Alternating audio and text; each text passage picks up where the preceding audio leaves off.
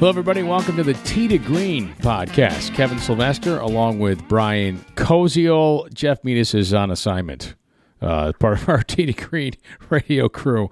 Um, but we have a lot to talk about here as there is one event left in the PGA Tour season. That is the Tour Championship after the BMW Championship concluded on Monday. We are recording this podcast on a Monday evening following the news of Tony Finau being named the final player to the Ryder Cup, which is coming up in a couple weeks in France. He was named to the USA team by Captain Jim Furyk.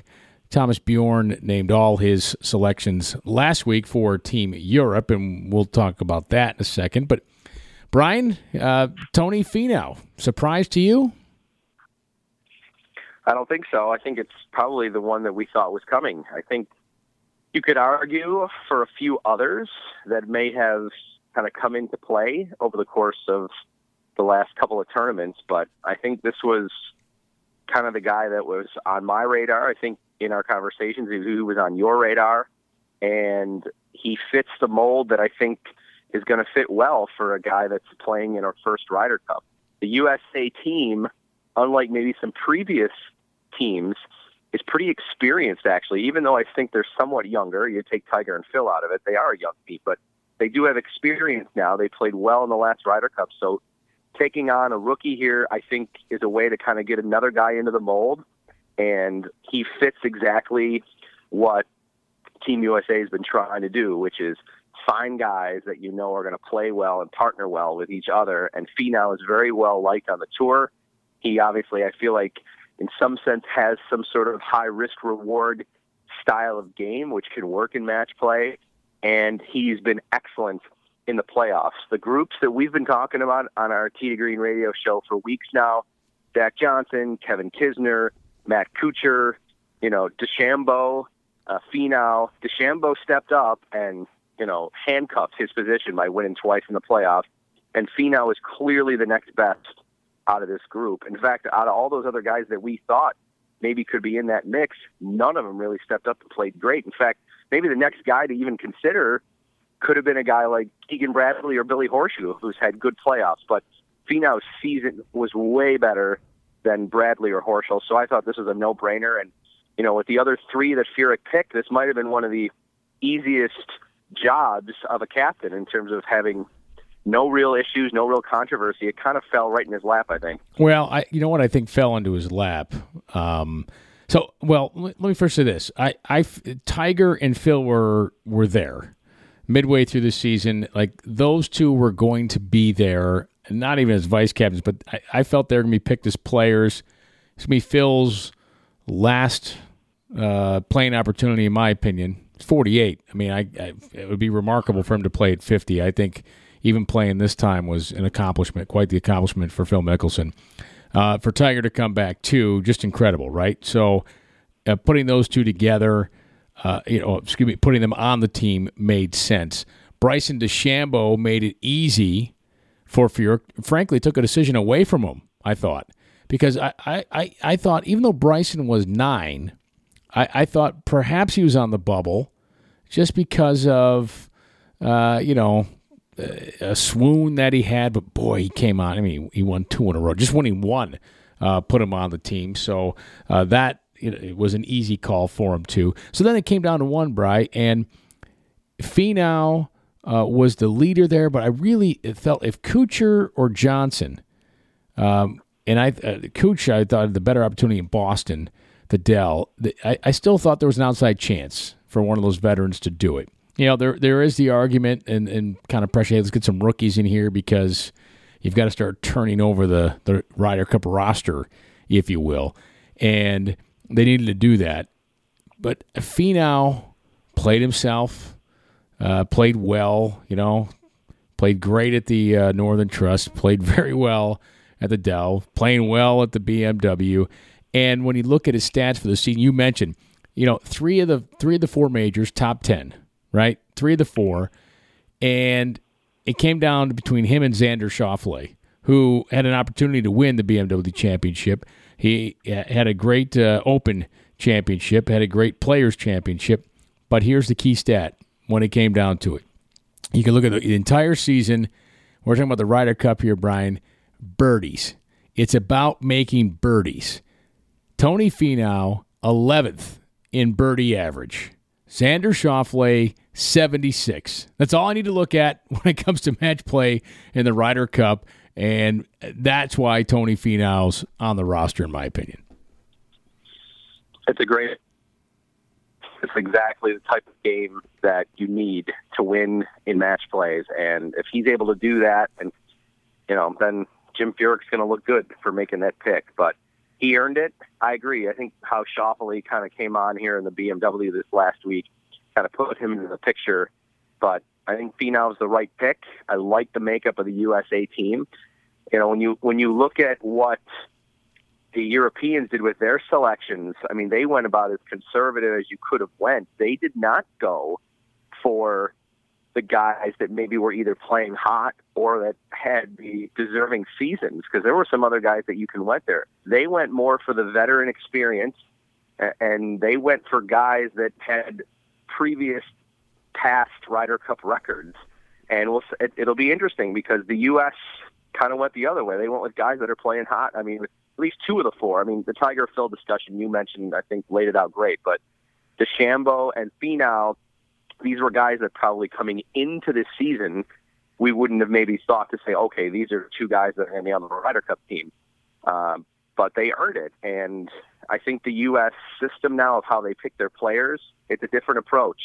And Europe kind of went old school in their approach. I mean, they went with guys that everybody knows about, and Stenson and Garcia and Poulter and uh, and Casey. And to be honest, only maybe Ian Poulter is the only guy of the th- of the three right now that I would say in the last two months on the court has deserved it. Now, those other guys, you can argue their track record, their history, their previous performances in the Ryder Cup. But if you're talking about guys that are playing their best golf right now, I'll half argue for Poulter, and the other three have been struggling. So I was a little surprised that Europe didn't even squeak in maybe a younger player or a hot player. They went four guys that uh, I thought were kind of on the more conservative side, even though they are the big names. Well, I'm going to disagree a little bit. Paul Casey was injured early this year. He came back, played well in Boston as he usually does. And I want to say he was playing decent at the BMW. I just want to see where I'm looking as we speak here to see where he finished, and uh, he must have faded in that final round because he w- he was playing well uh, there for a bit. But uh, I, I I also think um, the uh, well didn't even play the final round, so there you go. He withdrew. So who who knows? Maybe he will not be playing. May have been. Yeah. Well, he may have withdrawn too because of the Monday finish and he had plans and knew he wasn't going to make it. You know, that sometimes that sometimes happens. Um, you know, with it. But he went, you know, 69, 68, 69. I mean, those aren't terrible scores, not great scores, but th- those weren't terrible scores uh, for Paul Casey. But he played well in Boston, which he usually does. And I also I think the veteran, uh, you know, it, the veteran picks by USA may have prompted Bjorn to go with some veteran picks for Europe. You know, and instead of putting new guys in there for pressure to win on their home soil and, and try to win the Ryder Cup back. Um, and I mean, we're talking about Stenson. I mean, he's a major champion. Sergio's the one that you know gets the most criticism. Had a just haven't had a great year at all. Uh, off the course, he's had a great year, birth of his child, but on the course, right. I mean, he's missed a cut in all four majors, Brian. That uh, well, that is not what you want to look be, at there, and, and, and didn't even make the FedEx Cup playoffs. Yeah, it it could be what you said. He could say, "Look, they're adding Woods and Mickelson. We need to have our older veteran presence." Uh, it could be a way too. Of, I mean, it, it takes less pressure. If he would have gone the other way and gone with some less experienced younger names, and then they lose in Paris, he probably takes more heat for it because they would have said, "Well, look, look at Sergio's track record, look at Stenson's track record, look at Poulter's track record. You didn't go that way." Uh, I thought Poulter was a slam dunk. I thought Stenson was probably a slam dunk, and then the other two, especially Garcia, as you mentioned, I was kind of surprised with the guys that I thought for Europe that I might have snuck one in. and maybe had Sergio be a vice captain, be be there for his experience, but because he's not playing well, just not play. Olis, Thorbjorn Olesen was just named Player of the Month on the European Tour. He's been playing very well. There's a young guy that can hit it a mile. Uh, Rafa Cabrera Bello has been really good in match play, and he's also, I think, at times had some pretty good tournaments as of late, and they didn't go with him a guy that I thought was going to be on the team coming into the season that didn't have as maybe strong of a second half of the year as Thomas Pieters. But if you remember, Pieters was money in the last Ryder Cup when he was in it. So yes. there's three maybe younger, less experienced guys. I thought he might consider one of those three, and obviously he did not. Yeah, it, Rafa Cabrera Bello, you certainly have a argument for that. No question no question about him. Um, and and maybe Paul Casey took the spot from Rafa. You know, or maybe Sergio did. You know, it's um, yeah, right. I mean, it, it's you can certainly look at uh, Rafa Cabrera Bello and argue that he certainly could have grabbed a spot there, but he's not, and it's going to be a fascinating. I mean, it's the Ryder Cup, right? I mean. it's it's the best. Looking forward to it. So much, so much for the Ryder Cup here. But before that, we have the Tour Championship. Uh, the BMW Championship just wrapped up. Uh, Keegan Bradley a win over Justin Rose in a playoff. A couple things uh, happen with that though. Uh, in the with Rose just making the playoffs, he becomes number one in the world. Brian, kind of nobody's talking about Justin Rose uh, this year, and all of a sudden, boom, there he is, number one in the world. Had an had a really good year, and he hasn't won a major, so I guess that's maybe why people think he hasn't had a you know a stellar year. But he's won events. He's so steady, and even today, like you said, just being able to kind of grind through on a day that wasn't outstanding conditions. He didn't even really have his best, in my opinion. He ends up bogeying 18 to back his way into the playoff with Bradley, and then bogeys the first playoff hole to give Bradley the win. But I mean, nevertheless, to be number one in the world, he's only the 23rd player ever to be number one since they've started doing the system. So it's pretty impressive. We all know, of course, about you know his track record in big events like the Ryder Cup. He won the Olympic gold, the first to do it there. So uh, I think he's an outstanding player. When you look at Europe's team, he's definitely right at the top of the list in terms of guys that can perform. But he's had a great year, and now he goes in with a chance to, uh, you know, give himself an opportunity to maybe win that ten million dollar prize. He's been excellent. So, uh, Keegan Bradley, good for him. I think he's a guy to root for. He's struggled. He had the long putter issues, and he had to take that away. He's been going back and forth. But I was listening to his father actually being interviewed today, and they, he said that he has worked so hard because he said he's he feels like he's been so close, but he just has not been performing obviously over the last few seasons, and now he's come back with a really good second half of the year. Had he maybe started a little earlier, he could have been a consideration for a captain's pick because we know that fiery attitude. He's had good performances there, but just maybe a little bit too late for him. But Bradley comes in sixth, just outside of that magic top five, where if you win, you get the automatic chance. But I mean, look at the players that have a chance to win that 10 million. I mean, obviously Bryson, you mentioned him already, but you've got Rose and you've got DJ and you've got Justin Thomas and you've got Finau and Bradley on at six. I mean, some of these guys are great. And you know, even a shout out to Tiger. Think about it. He started back in December playing in that event in the Bahamas or Bermuda or wherever it was, the Hero Challenge. Right. That's his yeah his event. Yep. Yeah, he was what over. He was over a thousand in the world ranks, and he makes the Tour Championship and is twentieth in the FedEx Cup points. I mean, if you would have said at the beginning of the season, Tiger Woods is going to finish twentieth in the FedEx Cup points and make it to the Tour Championship, I mean, he would have signed up for that in a second. And yes, he hasn't won, but again, he was in contention again this week. His mistakes are becoming less and less in those final rounds to the point where I feel like it'll be there next year. He'll get a win at some point. But I mean, what a turnaround! It's Tiger, and we shouldn't be surprised by anything he does because he's one of the greatest athletes ever. But I, just, if you look at the sheer numbers of where he started and where he ended up. And remember, the Ryder Cup points too are a two-year standing. I know it's more heavily weighted on this year, but still the two-year standings. He got to was it 11th or 10th or wherever he 10th or 11th. I think he ended up in just one year of playing on a limited schedule. I mean, congratulations to him. I mean, for him to be able to get back and do what he's doing, and of course, he's made a, a more exciting golf season for all of us. Oh, he absolutely has. It, it's it's remarkable what he's been able to do, and you know, to come back and be a full time player essentially. Uh, you know, he's been close to it uh, the second half of the year uh, with a push to make it, to make the Ryder Cup team, to make the Tour Championship.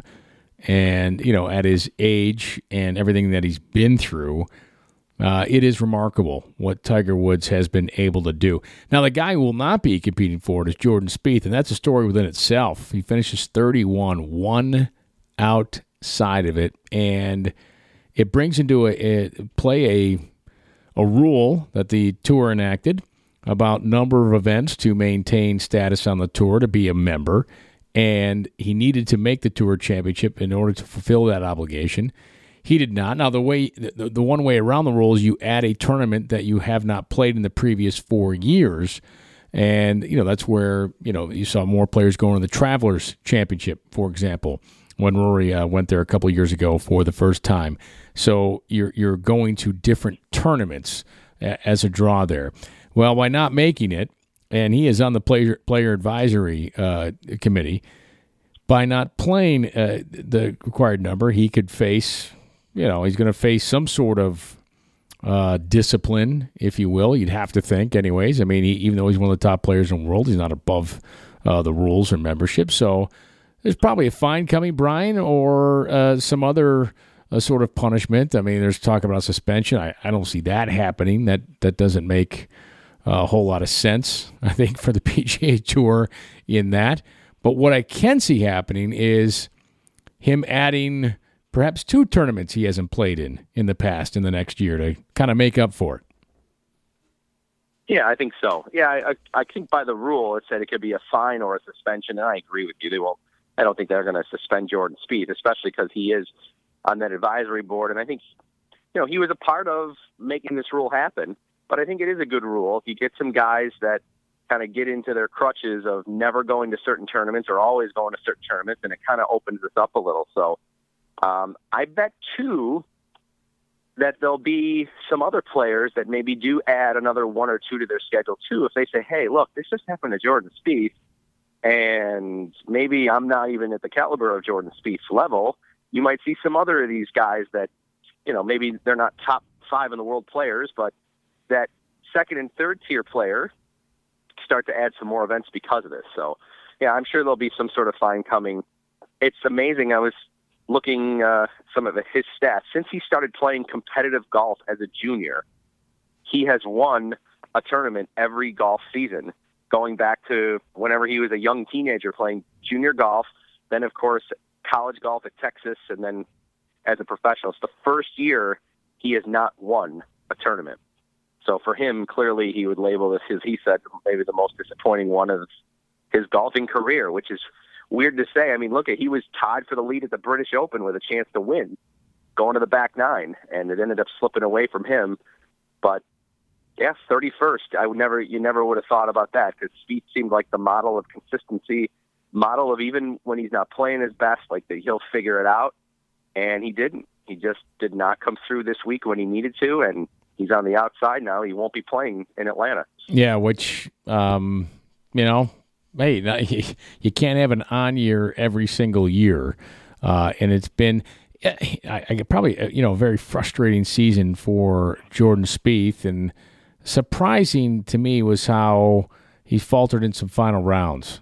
Uh, you know, in particular at the Open Championship, right? I mean, he just figured, okay, you know, he's gonna he's in the final pairing here. Look out. You know, he, the, the, the guy's a killer. He, he's a winner and yep. just wasn't able to make it happen.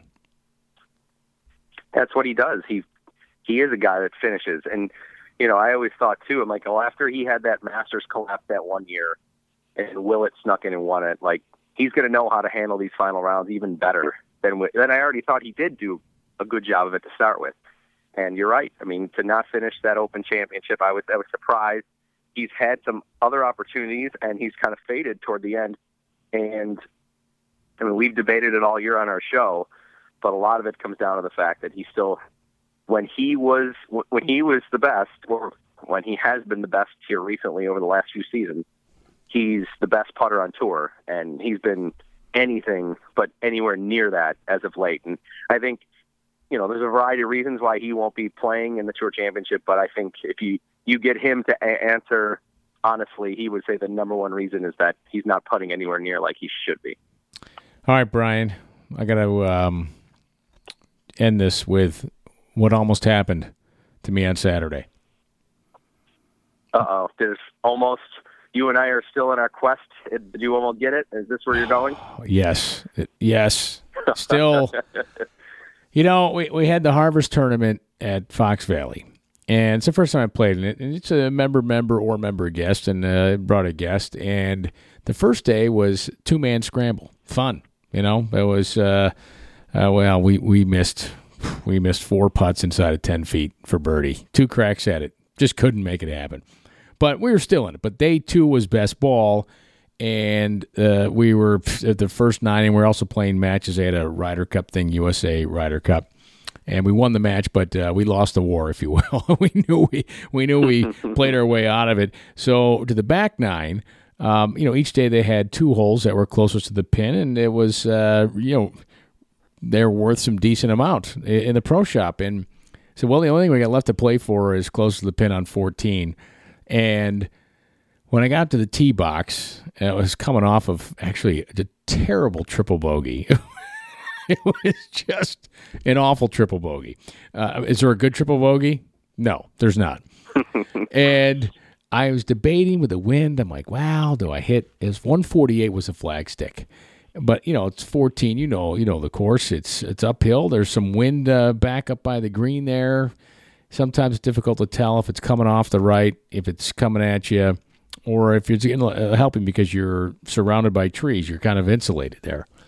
And I had seven because the previous day I hit an eight and right to the ridge, and it just sucked back down to the front of the green. Just I needed a couple more yards of carry for it to stay up on that shelf to a back left hole location, and I thought seven would be way too much. I had seven in my hand because I couldn't figure out the wind, and I said, "Yeah."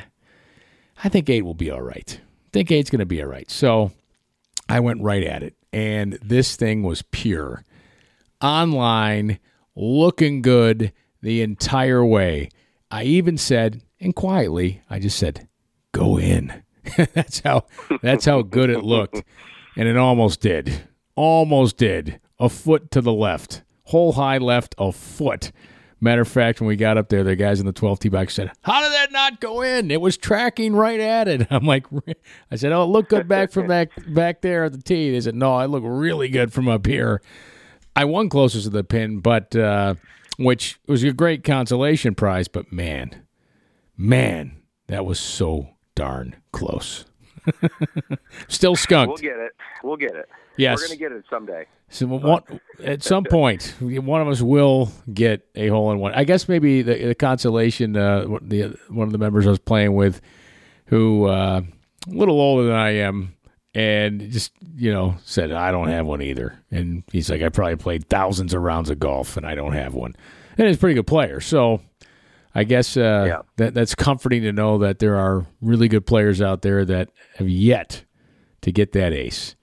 But then I'm bothered That's by right. you. Right. Know, you know some bad golfers who have one. I know one who's terrible. He has two. I, I, how's it possible? Yeah, just a lot of it is the bounce and the roll and luck. Know, sometimes you just don't get it. Like you know, you hit a shot good enough to hit it, like you did there. It just it'll come. I, I feel like especially the volume of rounds now, Kevin, that you play. You're going to get it. Thank you. I appreciate that. Well, yeah. hopefully the weather cooperates so I can play some more. All right. I uh, hope you enjoyed our That's conversation right. on the Ryder. Before, well, uh, yes. Yes. Before we go, Kev, let's just say this. As we record this on this Monday night, we should, of course, uh, say that, you know, why do we love golf? Why is golf so big? Why do we have radio podcasts? Well, the King has a big deal with that. Today, he would have turned 89 years old. So, say happy birthday to Arnold Palmer. Yeah. Did you ever meet him? I did not. I always envy your story that you when you met him at Briarwood. We'll save that for another time. Share right, share that right. again on this podcast some other time. All right, Brian. Thanks so much, uh, Brian Koziel. Hope you enjoyed the Ryder Cup talk, the Tour Championship, PGA Tour talk, and uh, me whining I didn't get a hole in one. for Brian Koziel, I'm Kevin Sylvester. Thanks for listening to the Tee to Green podcast.